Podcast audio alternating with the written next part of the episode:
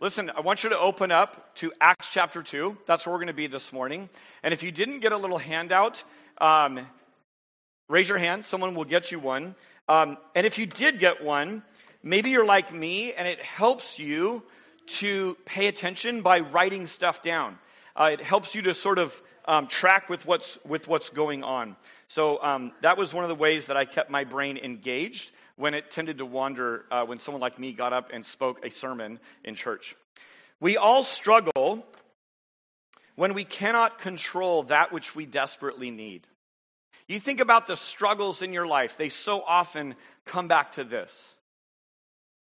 I grew up sailing with my dad, a little El Toro kind of a, of a sailboat. It was a little blunt nose thing that a single dad could carry on his shoulders and walk down to the lake. Even though my dad was in the Navy, he was a very much an amateur sailor. But he taught me a lot. He knew a lot more about sailing than I knew. And so I'd be out there with some brother of mine. And uh, mostly for me, I just wanted to be on the water. I love being in the water. And I love being around my dad. And when I think back on my times sailing with my dad, there was a lesson that leapt out to me.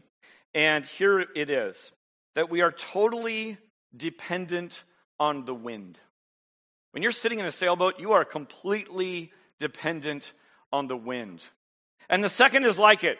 You are totally not in control of the wind. The wind never checked with my schedule and said, Hey, do you want to have a lot of adrenaline or do you want to be bored today?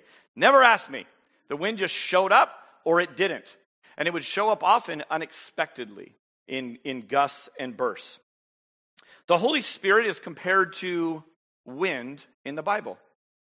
In fact, Old Testament Hebrew, the word for wind and spirit is exactly the same. The Spirit shows up as wind in the Bible also. It says a mighty rushing wind. Think tornado or freight train. Mighty rushing wind. Today is part two of a absolutely pivotal event in human history. It's known as the day of Pentecost, and it's the day the Holy Spirit came and stayed on all disciples. Old Testament, the Spirit would come and go. A prophecy said that there was coming a day when it was going to be on all mankind. Every single disciple, the Spirit comes and stays. Do you know that the Holy Spirit is still making his home in human temples? Your body, this thing that we all walked in here with, we can't shake it if we try, is made in the image of God and is designed to be the very dwelling place, the temple of the Holy Spirit. Remember the bridge in the fog from last week. The Golden Gate provides a picture of truth regarding our life in God. And that is this that the path remains really clear. There are things we know with certainty, and the way is foggy. Like the beautiful bridge, the Spirit isn't just a beautiful concept, the Holy Spirit of God is a real person who gets us somewhere. The Spirit is on a mission to help us complete our mission. The Spirit is on a mission to help us complete our mission. We say this all the time around here come as you are, but don't stay that way. How do you get from where you are right now to where you want to be? It's the Holy Spirit. The Holy Spirit is not just, it's beautiful to take a picture of the bridge, it's gorgeous. It's stunning in all kinds of angles and lights. Maybe one of the most photographed bridges in all the world. But that's not its primary role. Its primary role is it moves us to places we cannot get on our own. What an apt picture of the Holy Spirit. Acts chapter 2, verse 1. We're, we're covering this passage in two coats. You know how you need two coats of paint sometimes?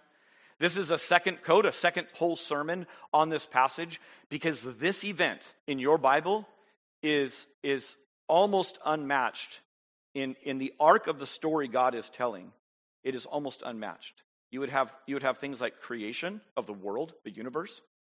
Uh, you would have the cross of Christ and the resurrection of Jesus and the day of Pentecost. And maybe the Lord coming back at the end. Like, those are some big four key things. Acts chapter 2, verse 1. When the day of Pentecost arrived, they were all together in one place. And suddenly there came from heaven a sound like a mighty rushing wind, and it filled the entire house where they were sitting. and divided tongues as of fire appeared to them and rested on each one of them. And they were all filled with the Holy Spirit and began to speak in other tongues as the Spirit gave them utterance. Now there were dwelling in Jerusalem Jews, devout men from every nation under heaven. And at the sound, the multitude came together, and they were bewildered because each was hearing them speak in his own language. And they were amazed and astonished, saying, Are not these who are speaking Galileans? And how is it that we hear each of us in his own native language? Verse 9 goes on to describe all the variety. And it says this We hear them telling in our own tongues the mighty works of God. And verse 12 says, And they were all amazed and perplexed, saying to one another, What does this mean? Here's a one slide review of last week. Last week we started with common ground. What do we absolutely know about the Holy Spirit? There's a few things we can take from this that are really obvious. It's the path. We know the direction of the bridge. If I say walk that way, it's clear which way you're supposed to go. Is it easy not to veer to the left or right while you're on the Golden Gate Bridge? Yes, it's easy not to veer to the left or right because you realize that's certain death and it's pretty clear which direction you should be going. So God is a promise keeping God. This event is a, is a giant billboard flashing that message. All these prophecies, all these things that were pointing to this is a new age. Number two is that God has a plan. What's the plan? All nations. He told Abram, later Abraham, I will bless you, I will make you a great nation, and you, Abraham, father of this nation, are actually going to be a father of many nations, because I'm going to take the blessing I give to you, and it's going to spill out to the entire world. And number three, we talked about don't fear the fog. Do you know that any foggy day is always a beautiful, clear day? Right? Have you ever taken an airplane trip? Usually, unless you're rich, maybe rich stays in the fog line, but usually when I fly, I'm way above any fog or clouds. That is God's point of view. God is king over all fog. Amen? It's always a crystal clear day to God. So, because we're in His hands and He's the king of the fog, we don't need to fear. The truth is, God not only allows fog, but He causes it sometimes for our great gain. Every one of you is foggy about some things here this morning. We're going to look at some of those things as it relates to the Spirit. So we're moving from what is obvious about the Holy Spirit to what is mysterious. So the path and the fog. The path was covered last week. Those are the obvious things that we know. Here are the mysterious things uh, that we're going to look at. We just sang a song, by the way. It's really important when I when when we think as as a collective group of leaders at this church, the songs we sing are really really important. Don't you find yourself humming a song Thursday morning while you're doing something, mindlessly singing some lyrics? You ever find yourself singing 80s lyrics when you weren't a Christian and you're like, I don't agree with that song anymore. Why am I singing that? Right? I'm, I'm happily married. I'm, I'm worshiping God. I don't want to sing those lyrics. That's because music has this way of getting in us. I love that song because you are, because it's a very specifically Christian song. If you're ever singing loads and loads and loads and loads of worship songs that could be applied to any relationship with a girl or guy or any religion in the whole world, caution. Don't you love that we sang to the Father, the Son, and the Spirit? I'll tell you why we keep teaching hymns, even when they feel sort of old and archaic at times. There's a lot of rich theology in those seven verses of that hymn. There's a lot of teaching that goes on. We can actually carry that teaching easier when it's put to a song. All right, so before we get to specifics about something that's very mysterious and non specific, let me say a quick word about fighting. Christians are known as a family that fights the good fight. This is our reputation through all of world history. Don't ever be ashamed to look back and see what Christians have done. What do, what do enemies of the cross want to always point out? What are some of the things that you get opposed at? You're a Christian. Well, didn't Christians in history do? What are some of those things? Call it out. The Crusades, right? The Crusades is let's headlock people into following Jesus Christ. Is that biblical? No. It never has been, it never will be. Christians today can still be on a Crusades type agenda, and they need to be corrected uh, from Scripture. What else? I just heard, rah, rah, rah. what? The Inquisition, okay? Um, what else? Keep going. Huh? Slavery, absolutely. Isn't slavery in the Bible? Okay? How about the Bible's view of women? Right? Patriarchal and putting women down. There's loads of things. Church, please Please look into these in the power of the Holy Spirit who's going to give us understanding. Say, that's not who you are, God. Why are you misrepresented? And why are people coming and asking me these questions? Be ready for a reason of why you believe in who God is. And no matter what these points of history are, go and read them, go and study them, go and understand uh, some of the, the misunderstandings that are there and, and what's really there. Christians are known as a family that fights the good fight. Christians are united on this. Christians are focused on this. It's what Jesus Christ did. I tell my kids, one of my kids in particular, I say, don't fight every fight, fight the good fight. I have a lot of kids, so I see a lot of human, the human race exists in my home.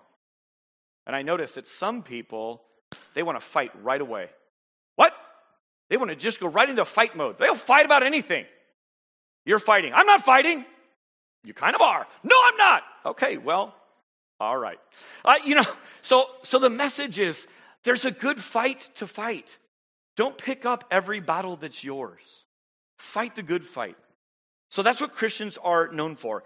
And like every family that has ever existed through all of time and will exist in all of time, Christians fight the not so good fight. Is that true? Yes. We have regular old common fights. Now, The Incredibles is just an incredible movie.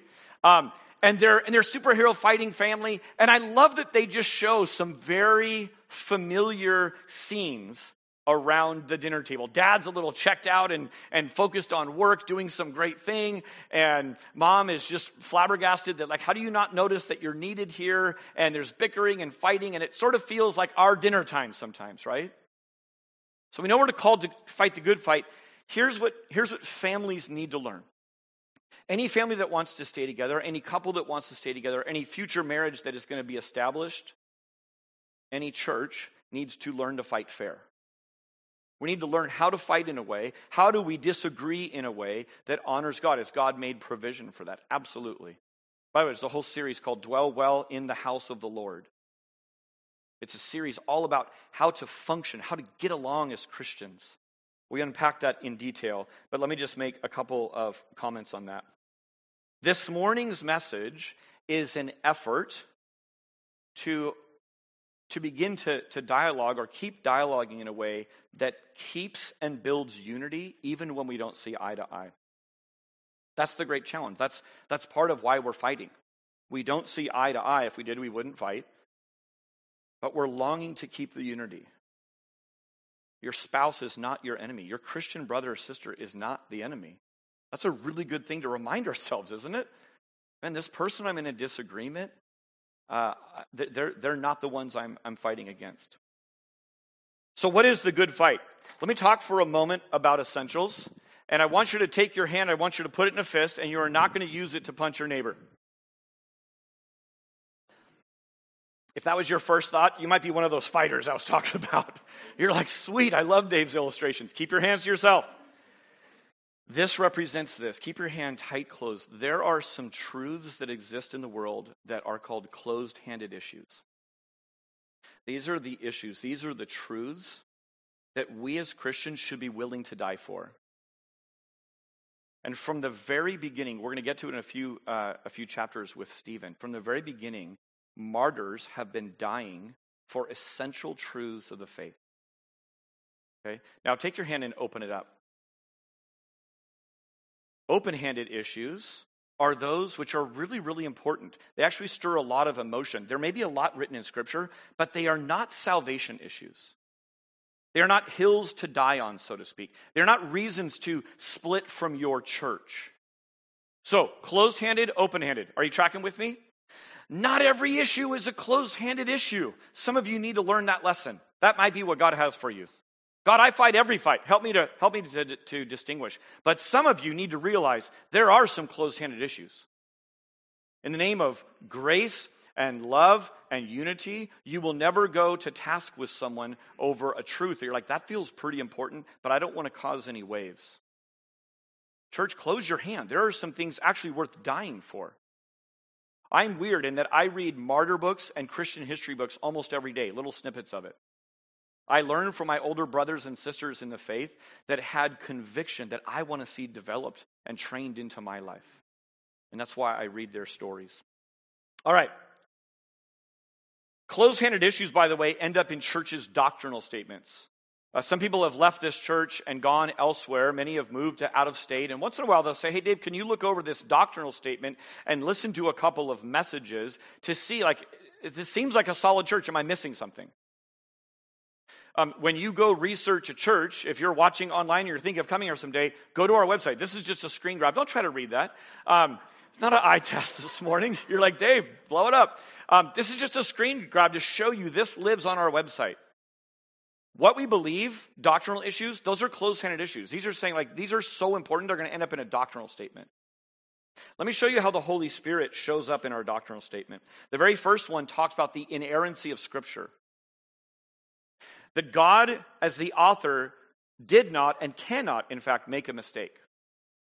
So the inerrancy of Scripture says this about the Holy Spirit that all that we expect or teach or believe about the Holy Spirit is in line with and in subjection to what God put in writing. So if it's outside the bounds of Scripture, we say no. And that's a closed handed issue because the Scripture uh, is in authority over that. Here's the second one the second doctrinal statement talks about the Trinity that the Holy Spirit is God, co eternal with the Father and the Son. I hope that makes your brain hurt because that makes mine hurt. Three in one is the Trinity. It's what the scriptures teach, it's how God has revealed himself to us. It's a closed handed issue. Finally, number eight is that all believers receive the Holy Spirit. Hear me really clearly. The Holy Spirit is not for the varsity Christians. It's not for the elite superforce Christians. It's not for paid pastors or full time missionaries or street evangelists. All Christians receive the gift of the Holy Spirit. So, those are what lands in our doctrinal statement. Now, there's a whole swath of things that are open handed issues. I have strong opinions about them. You probably too do as well. We're going to sort, sort of wade into them. As we do, stay on track, or in this case, stay on the bridge. Like, don't leap off the bridge, right? Stay, stay, stay the course even as we explore the fog and kind of go into some speculation about what the, what the fog is like. All right. Um, lots of crazy has come from the book of Acts. I have a little daily calendar that I tear off, and it starts my day, um, and it's the far side. And um, Gary Larson's humor with the far side is hysterical. Here he has appliance healers, and it has this guy with a sweet hairdo that says, I command the foul demons that have clogged this vacuum to come out. Now, that's meant to be comical, but I'll tell you why Gary Larson has some traction with this. Because irreligious, non religious, formerly religious people go, you know what, this isn't that far from the truth. This isn't that far from, from my crazy uncle. This isn't that far from my, my uncle or my, my neighbor who's always going to church. It's not that different than that person who's always trying to come and share Jesus with me. A lot of crazy has come from the book of Acts. You know, from the book of Acts is where you see um, snake handling preachers in the South. I've never seen one in person. I think it'd be a riveting service to go to. A lot of people sit in the back at that one, I think. Just a guess. Came from the book of Acts, right? So we all we all probably have our stories. When it comes to the Holy Spirit, questions, opinions, and options abound. Are you supposed to be filled, slain, baptized? Is the Spirit a force? Is the Spirit a person? Is it an it or a he, she, or we? Do we become the Spirit? Is there proof of authenticity that I have the Spirit? Should I be looking for that, pursuing that? What signs are proof that I have the Spirit of God? I just rattled off a few. We could go on all day about the questions that abound about this. My former pastor at Venture Christian Church said this. He said, Most of our modern arguments have come from the book of Acts as Christians. So you think about 66 books of the Bible. Which ones does this church family, meaning Christians worldwide and through history, fight about the most? Maybe the book of Acts. I think he's right. Part because there's a lot of crazy stuff going on in book of Acts that we don't totally understand. So let me start with something really familiar. If you're taking notes, write this down. I want to start with emotions, okay? Again, we all have them, even engineers.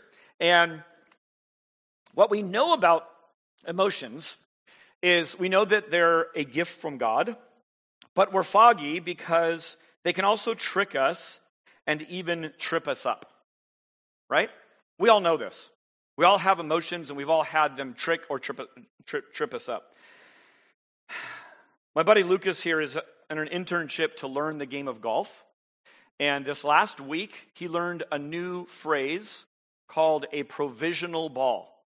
Okay, a provisional ball happens when you are standing on the tee or anywhere in fair play and you hit your golf ball and you think it may be out of bounds, but you're not sure if it's out of bounds. Instead of walking two football fields or more down the fairway to check, you call a provisional ball and you hit a second ball.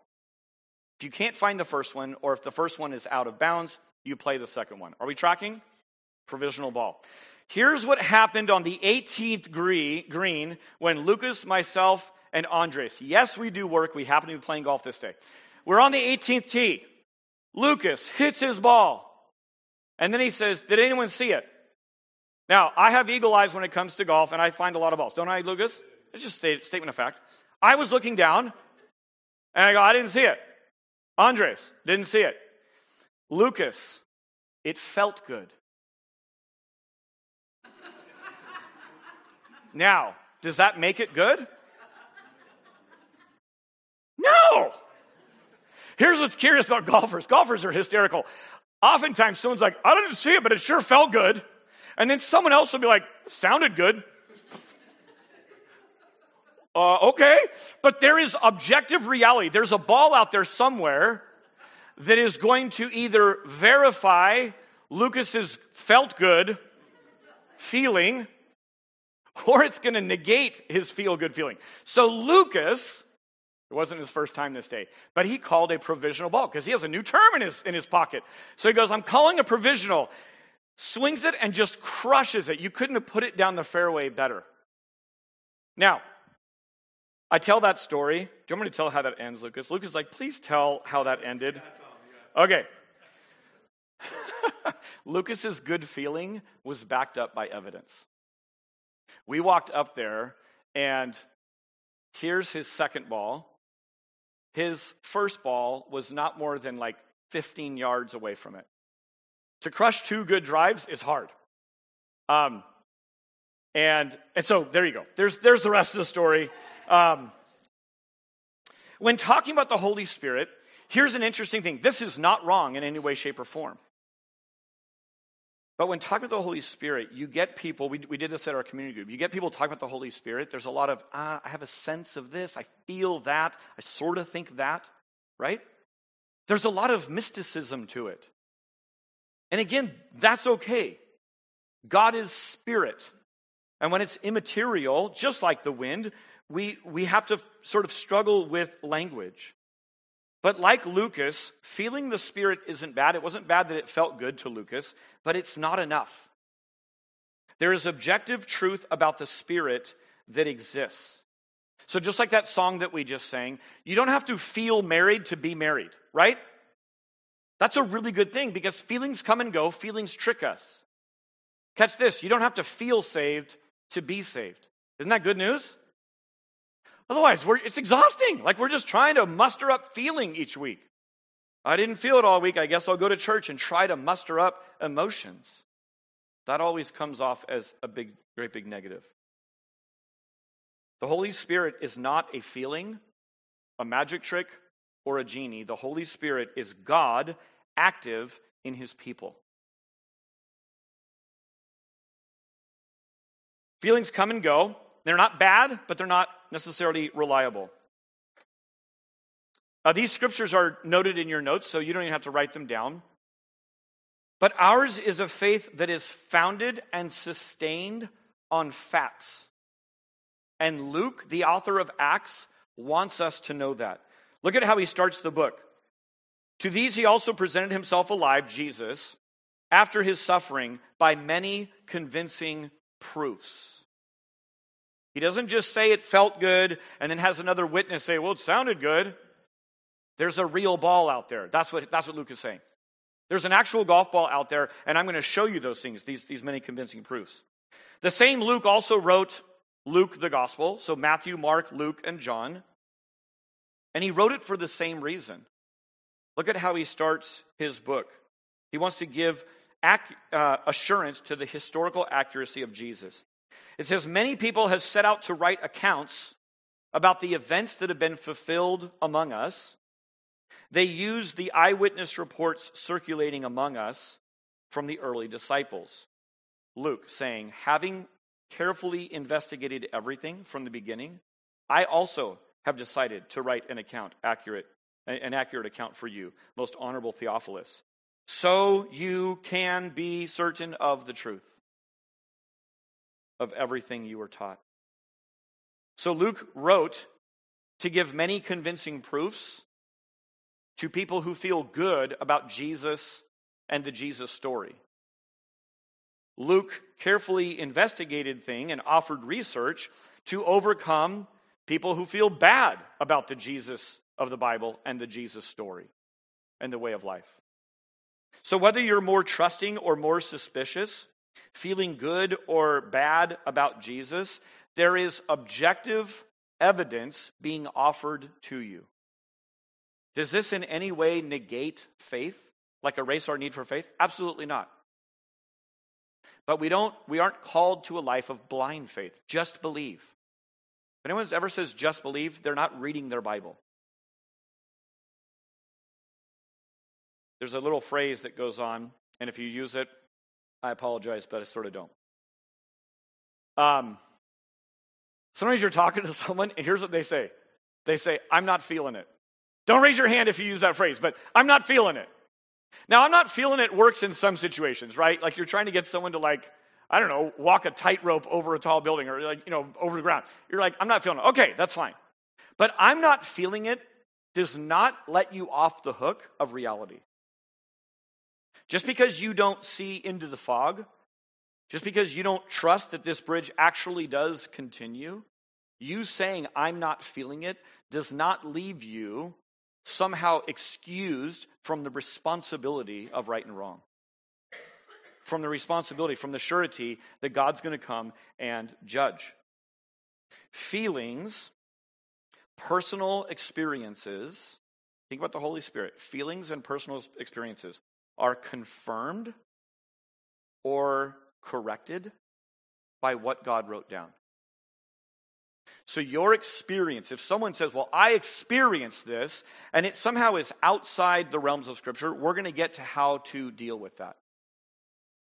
Even if you feel something really strong or seem to be experiencing something, I'm challenging, I'm, I'm instructing you, keep coming back to the Scriptures. Let me give you one more scripture, then we'll move on to point two. First John, or 1 John 3 says this, and this is his commandment that we believe in the name of his Son Jesus Christ and love one another just as he commanded us. Whoever keeps his commandments abides in God, and God abides in him. And by this we know that he abides in us, by the Spirit whom he has given us. Right in here, we have belief in Jesus Christ the command to love one another, and Scripture. Whoever keeps his commandments abides in God, and God in him. You want to know that you have the Spirit? That's one of the fruits. All right, so this is one of the first steps of keeping clear in the fog. Stay the course of Scripture, uh, even when feelings seem to want to override them. Here's number two. What do we know? We know that the Holy Spirit works, but are foggy on how he works. All Christians are united in saying, of course, the Spirit works. We're, we we bicker about how He works. Can I just make a really obvious statement? That, like, take a deep breath and say, that's okay. It's okay that we don't understand how Almighty God works. It's actually to be expected that we wouldn't have understanding about that. We looked at this last week. God's ways are higher than our ways, God's thoughts higher than our thoughts. Exploring and experiencing God is, is something like exploring and experiencing the world's oceans. If I give a lifetime, think Jacques Cousteau, a lifetime of exploring the oceans, after my one puny life, I have, I have explored a Dixie cup worth of the world's oceans. A minuscule sample size of what the whole thing is like. So if I walked around talking about the ocean as if I'm the world's expert, understanding all oceans everywhere, would you think that's a bit pompous, a little bit prideful? Yeah, and I would be delusional. So here's the thing come at the Holy Spirit with, a, with boatloads of humility. To say, God, uh, help me not explore my little swimming pool and think I understand all oceans in the whole world. Give me humility to understand that. So we know that the Holy Spirit works. We're a little bit foggy on how he works. So we stand on the solid ground that the Holy Spirit is alive, well, and active in believers. We hold loosely to thinking that we have a corner on the market of how God works because that's how we've seen God work or how he may have worked in our life. At the very heart of the disagreements in the Christian family, if you're new to the Christian family, welcome. If you're not yet a, a, a, family member of, of Christianity, let me just tell you a little bit like a peek inside of our, of our dinner room arguments that go on. Here's sort of the heart of it. The heart of what a lot of bickering goes on is whether or not miraculous gifts of healing, prophetic words, speaking in tongues, and maybe I would just include sort of ecstatic movements of the Spirit. That's sort of some of the nugget of what Christians fight about. Let me give you a couple of terms um, just to sort of just sort of to, to, to paint a picture. It's a little bit hard to put all Christians in three camps, but let me let me let me start there. Um, there's a there's a there's a camp called the cessationist. It comes from the word cease. There are Christians who believe with certainty that all miracles and gifts of the Spirit have ceased. That that was for the apostolic age, it was for when the apostles were alive and that they have ceased. That's the cessationist, where certain all miracles have stopped. On the other end of the extreme, and I don't mean to offend, but I would put over here sort of the hyper charismatic. The hyper charismatic is, um, is a church or an individual that knows one book really, really, really, really well. It's called Acts, and they don't know a lot of the other scriptures that sort of put a balance to it. So there's a demon under every rock, there's an angel on in every single circumstance, and there is a sort of nonstop sort of hunting for um, for for giant painted in the sky miracles. Okay. I'm not trying to be unfair. I'm trying to sort of paint the outer edges. And then somewhere in the middle are, are continuationists. That comes from the word continue. I'll tell you, this is where I firmly sit. Here's what that means that means I am not certain that the Holy Spirit has stopped working miracles. In fact, I'm certain he hasn't. So I believe that there is a continuation of what we read from the book of Acts. However, here's the big difference of why I don't slide over into this camp. It's because I believe that the gifts of the Holy Spirit are in subjection to the written witness of the scriptures. So God used the apostles, the early church, in a very unique, miraculous way. If you ever want to look for a miracle, pick up a Bible and stare at it. The Bible, the written word, is an ongoing miracle that God is accomplishing among us. So, any experience, if you have an experience and it somehow trumps scripture in your mind, if you come to me, I'll just give you fair warning. I will tell you, get under the authority and protection and instruction of Scripture. That is our guardrail that, that God has, has given to us. Now, within that, there's still loads of room, freedom, and, and sort of mystical components to that. The day of Pentecost is a very, very unique day in history. In fact, one of the things we see with the Spirit, God's a creative, so He doesn't just do the same thing over and over and over again. We see this with Jesus, right? If you see Jesus um, heal by having people touch the, the hem of his, of his clothes, like we don't start a ministry that says, hey, let's wear clothes with a lot of long flowing things so lots of people can touch. Come touch the cloak.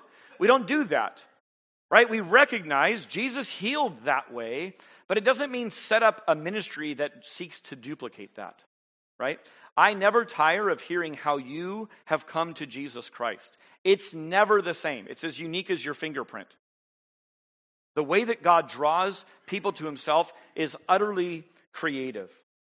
So we don't seek to go back and try to recreate that. Let me tell you at Neighborhood Bible Church.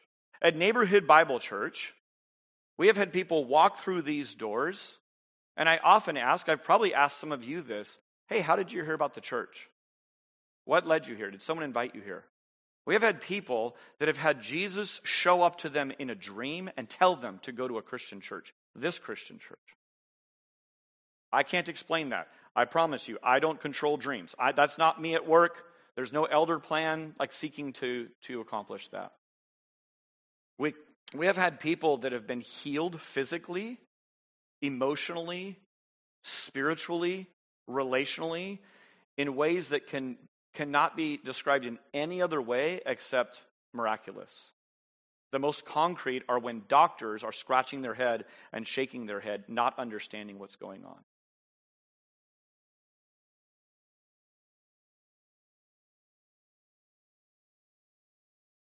While I say all that, by the way, let me, let me give one more. Um, there are people who have walked into this building, and it's not the building itself, but just through the ministry of the family here, that have had a lifetime of hurt and shame, maybe stemming from abuse, maybe stemming from last week. And we have, we have seen God uh, transform that person into a trusting, uh, submissive, loving child of a father, when the word father itself was an utterly difficult and dirty word to hear. So I could regale you with those kinds of stories. I say all of that to say this. And while I long for more dramatic, miraculous movements of God, my experience has been that these things are rare. And that these kinds of things are open to misuse and abuse. We all know of preachers who have sucked people in with their trust and at the very least, maybe sucked them dry of some of their retirement and money, their time, their energy, but at the very worst, sucked them dry of their very life as they followed this person or this charismatic leader right off a cliff to their death. Not hard to find these stories. So that's why I say it's open to abuse and misuse. I believe that true works of the Spirit never need to be coached or, or dreamt up. Just like wind. I mean, if you're out sailing and someone produces a fan or you start blowing, that's ridiculous. You can't even do that with a kite. Right? So, so movements of the Spirit are not something that, that we need to uh, drum up. Here's what much of life has been for me it's just what Jesus said yeast and seeds. How do yeast and seeds work? The kingdom of God is like Yeast does this tiny, imperceptible work over the long haul. Seeds start in the ground as a little tiny thing. They disappear. They look dead, forgotten, totally nominal. And then, like, it doesn't go, boom, redwood tree, miraculous work of God. No, no, no. It actually just does it so tiny and imperceptible. You would never even know the growth unless you saw time lapse watching on it. That is much of the kingdom of God work that I've been a part of, that God's done in my life, and that God's done through this church. Perhaps people don't experience real encounters with the Holy Spirit because they actually don't need Him. Curl your toes because I'm about to step on toes, okay? I mean, not really need Him. Jesus promised that He would send a comforter. Jesus promised He would send a comforter because the life that you are called to as a Christian is to be a bold, courageous, outspoken, public, identified follower of Jesus Christ in a world that mocks Jesus Christ, hates Jesus Christ, and in certain seasons physically assaults those who are followers of Jesus Christ. We don't need a comforter if we've steered our life in such a way that we're comfortable. We go, I, I don't know, I've never experienced God as, as a comforter. Maybe we've steered our life that way. How about the helper? Jesus says, I'm going to send you a helper. Maybe we haven't experienced supernatural movements of the Holy Spirit in our life because we don't need any help. I can promise you, if you're on mission the way Jesus calls us to be on mission, you need help this hour. There's not an hour that goes by that any Christian can be accomplishing the very assignment they've been given from God without help from on high. So, if we are living our lives in such a way that we don't need help, it's quite possible that we're not working for the right reasons. He also says that He will lead us into all truth. He said that because we're easily deceived, we're forgetful, and we're confused. People sometimes get so hung up, by the way, on looking for an emotional or sensational work of the Spirit that they miss the everyday. Uh, Disney has trained us to have Prince Charming burst through the door and have true love's kiss happen, and then all the kingdom magically is happy and bright and cheery and working, and every one of your friends and family are cheering you on. And you're the center of everything. And you can tell because the music swells, the story swells, you begin to feel it in your throat. That's what Disney has trained you to expect. Now, take a young girl. I have five daughters, none are married yet. Take a young girl who has been trained with that expectation, and let's say they have a first kiss with their fiance. And they look, little, little instruction going on there. Um, pray for me, five daughters. Let's say they look at that first kiss and they go, I don't know, that didn't really do it for me. Like, there's no singing, right? The, the kingdom, like, the plants didn't suddenly turn from stale to, to blooming. Like, what happened? So then they go, oh, it must be on the wedding day. I now pronounce you husband and wife, you may kiss your bride. They try for it there and they miss it. Maybe they try in some other settings and they're sort of chasing that elusive true love's kiss where everything's going to magically change. Tragically, People go outside the wedding vows to look for this elusive magic kiss. At the end of that person's life, I guess it's my daughter in this scenario. How tragic it would be to miss true love all around them every single day because they were waiting for this sensational, magical moment. And they've missed the kingdom of God. They've missed true love going on all around them because it didn't live up to that movie like expectation.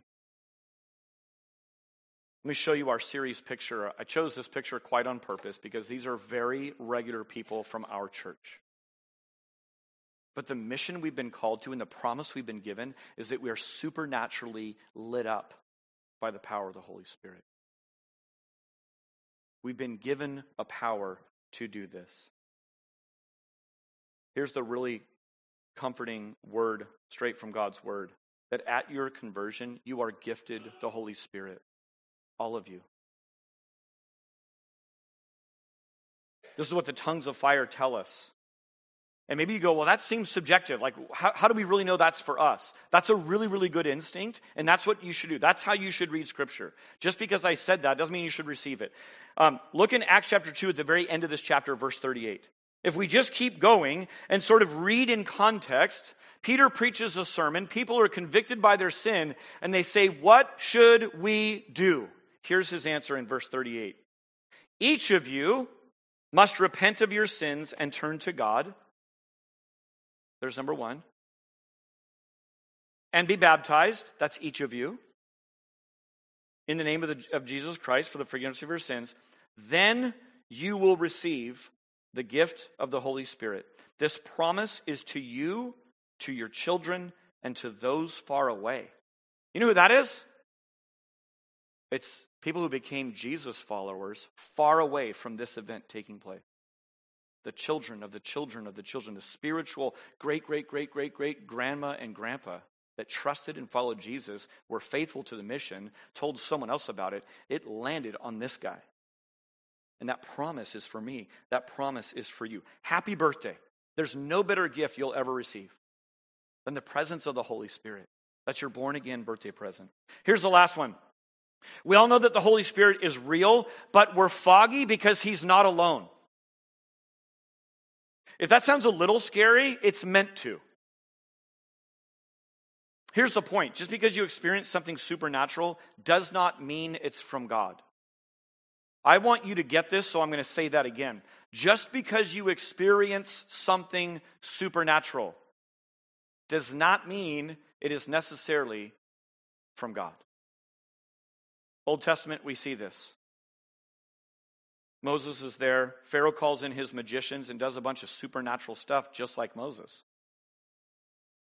We see this in Jesus' day, where people are prophesying and doing these miracles for money for their masters, right in, in the same way, in the same time frame that Jesus is doing other kinds of miracles. So, what's going on?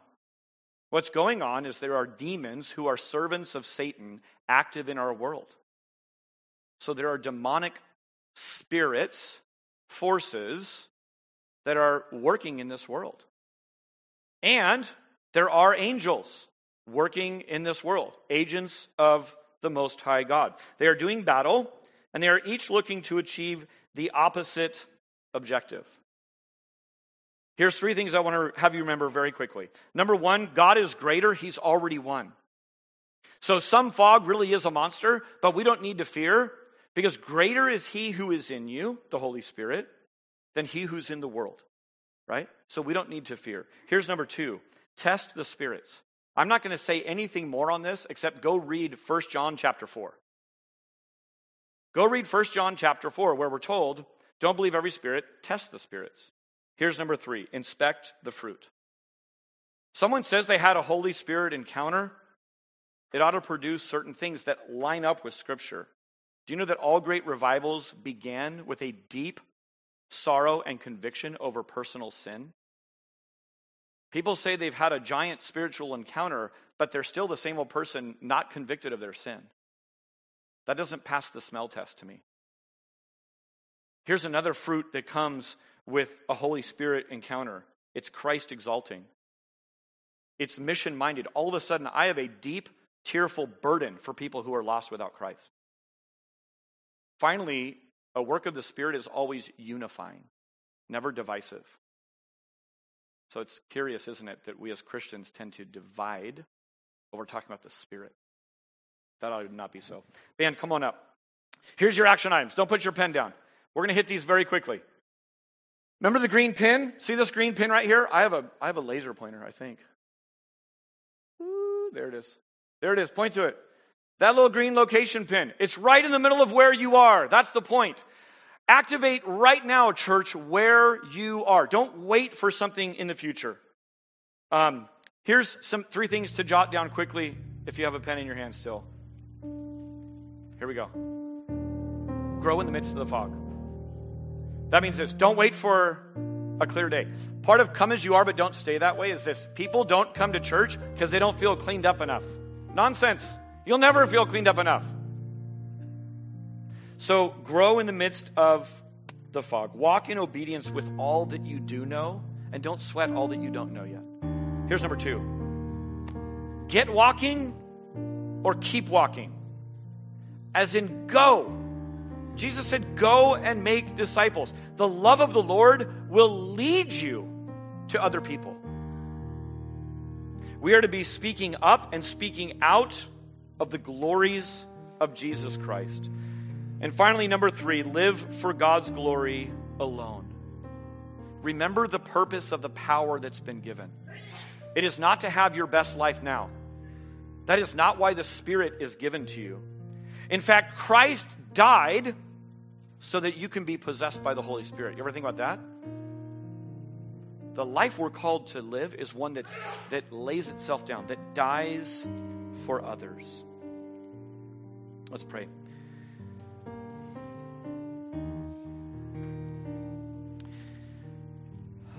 Spirit, thank you for the excitement of learning what, what it means when we're called to keep in step with you. And God the Father, God the Son, God the Spirit. We celebrate that you're mystical to us. We celebrate that you aren't the invention of any man. We celebrate, Spirit, that you have a unique role in convicting us of our personal sin. That you have a unique role in allowing us to pray. You have a unique role in allowing us to even understand the scriptures. God, help us to take you by the hand metaphorically, walk outside of these doors, and trust you into the fog. In love, we want to be your agents that speak up and speak out as witnesses for Jesus. Amen.